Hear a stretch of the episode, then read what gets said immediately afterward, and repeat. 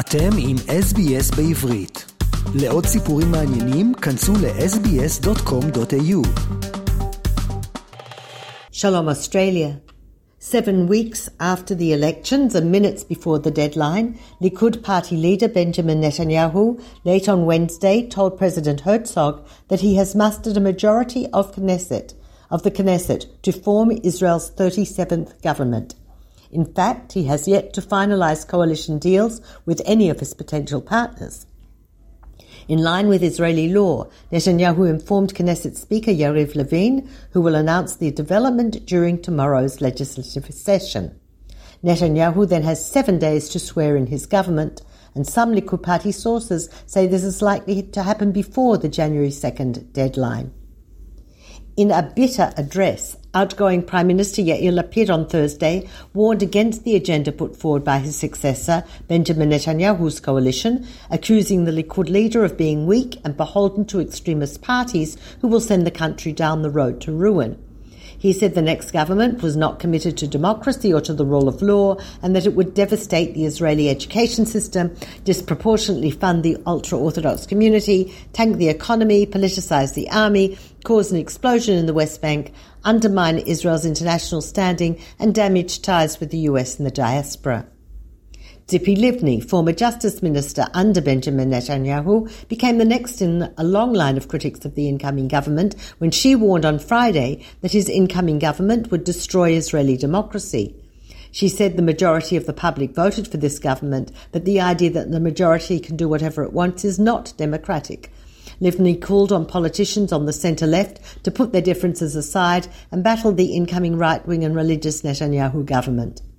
Her remarks came as it was reported that Netanyahu has given even more power over settlements in the West Bank to religious Zionism's head, Bezalel Smotrich, and as laws giving extreme right-winger Itamar Ben-Gvir extraordinary powers over police passed through the Knesset. Israelis were shocked by the news that a 33 year old man and his two year old son were shot dead on Tuesday in Nazareth. A paramedic who arrived at the scene said that on arrival he found the man, Faris Chaib, without a pulse and began to administer first aid.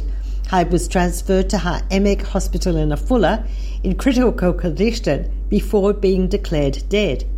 His son was found in a serious condition and transferred to the English hospital in Nazareth to be treated, but succumbed to his injuries. Faris was known to police for engaging in extortion and was considered to be a member of the Hariri crime family.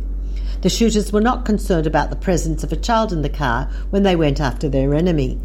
Police feared that there would be further retaliatory shootings and undertook to find and arrest the perpetrators. Musa Alasem from the southern Bedouin town of Tel Sheva was shot dead while at a campsite with his family near the border with the Gaza Strip early yesterday morning. According to the Abraham Initiatives, a group campaigning against violence in the Arab community, Alasim's death marked the 115th Arab to have been killed in crime related incidents in Israel since the beginning of the year. Three police officers were wounded after being rammed by a vehicle in a terror attack in Kfar Qasim, east of Tel Aviv, during the pre dawn hours of Friday morning. Naim Badir called police to a parking area, claiming there had been a violent incident. When they arrived, he pulled out a loaded makeshift sub- submachine gun and attempted to open fire but Badir fled into the building after his gun had apparently jammed, and from there he hurled Molotov cocktails at a police car. He then got into his car and rammed into the officers, lightly wounding three of them. Officers returned fire, killing the assailant at the scene. A knife was later found in his car. Over 70,000 people immigrated to Israel in 2022, more than twice as many as the year before, and the highest number in over two decades, according to year end figures released by the Jewish Agency on Thursday. The dramatic increase was driven by Moscow's invasion of neighbouring Ukraine and its crackdowns at home, with more than half of this year's immigrants coming from Russia and a fifth coming from Ukraine. Israel is celebrating the festival of Hanukkah, and arguments abound about the significance and lessons it teaches. There are those who believe that the most important message of Hanukkah is that Jews can be victorious militarily. For the Chalutzim, the first Zionists who settled the land, the Maccabees were a symbol of Jewish strength. The small group of rebels who rose up against the Hellenist rulers of the land in the second century BCE represented a Jewish military prowess and the ability to conquer greater forces. The festival was a celebration of a Jewish military victory in the past and heralded military victories to be won in the future. At the beginning of the 20th century, it was common to see posters promoting settlement of the land with the men as idealized Maccabees in Roman garb and depicted as having great physical strength. Their heirs today are in Likud and other right wing secular parties. Another message of Hanukkah is related to the issue of purification. According to tradition, the candles of Hanukkah remind us of the miracle of the oil in the temple. Pure olive oil was required to keep the flame of the menorah alight. After the Hellenists were expelled from the temple, the Maccabees wanted to rekindle the flame. They found only enough oil for one day. It lasted for eight days until a new supply could be brought from the north.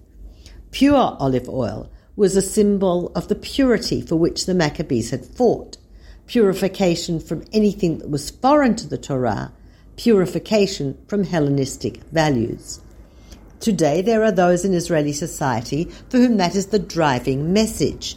They want to create a society based on Torah values and, to the largest degree possible, stay independent from what they describe as foreign influences. They are Haredim and some of the religious Zionists. There are those who have moderated the message and speak about the light that the menorah emitted. Hanukkah is the festival of lights, Chag HaUrim. Hanukkah reminds us that we're supposed to be a light unto the nations. For some, that is about our distinct Torah culture. For others, it's more about universal values that can be shared. Israelis are divided about what the light of Hanukkah is. Light can be enlightenment. Light can be banishing the darkness. Darkness can be ignorance, or darkness can be wrong, tainted thoughts or behaviors. It can be the failure to learn from the best that other cultures have to offer, or the failure to keep other cultures out. Idealists of all political shades can draw on the Hanukkah message to promote the values they consider to be light and to decry what they define as the darkness. The Festival of Light might remember an historical event, the victory of the Maccabees, or the glory of the Second Temple. It can also be forward looking, anticipating a messianic time when all will be light. It can encourage nostalgia for a glorious past or encourage yearning for a different future. Whatever way you look at it, Hanukkah is a happy time, a celebration and a chance for families and friends to gather with positive messages. Among Israelis, there are those who take away religious messages, but there are those who just remember that olive oil is important in the story. They're happy to eat anything cooked in oil, especially sufganiyot, donuts. That's enough to make Hanukkah special, even for the most secular and most historically unaware of Israelis. This is Peta Jones Pellach reporting for SBS Radio, wishing our Jewish listeners Chag Urim Sameach and wishing our Christmas listeners Merry Christmas. May it be a meaningful season for us all. עקבו אחרינו והפיצו אותנו דרך דף הפייסבוק שלנו.